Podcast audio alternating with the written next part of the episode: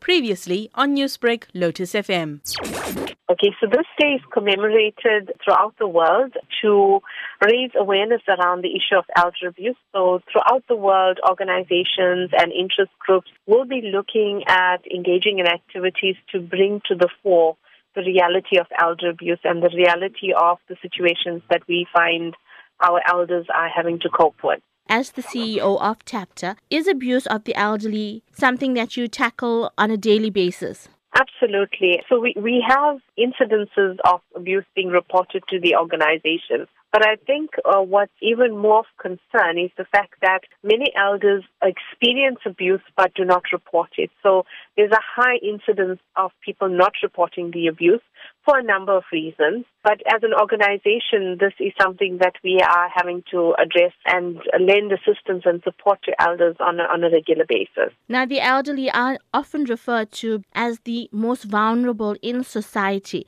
How is it that you are empowering those walking through the doors of TAFTA to become stronger and stand up for their rights? So the first step is to educate people around their rights. So elders are protected by the law. We have the Older Persons Act, which affords older people protection, and an entire chapter of that act is dedicated to that.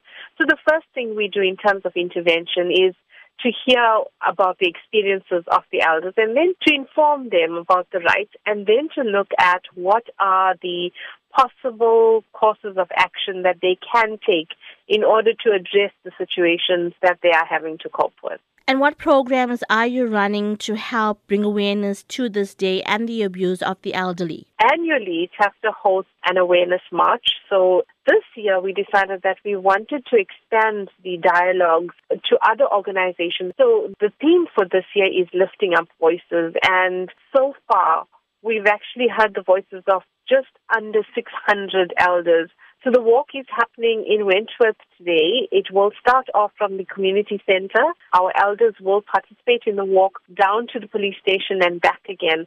And is there any reason why you chose the area of Wentworth for this walk? Uh, this particular area we have found from the uh, matters that are referred through to the organization is quite rife in terms of elder abuse. So within the Durban South area, we've had quite a number of cases of abuse coming through to us for attention. So we, we decided to concentrate our efforts within this community. Newsbreak, Lotus FM, powered by SABC News.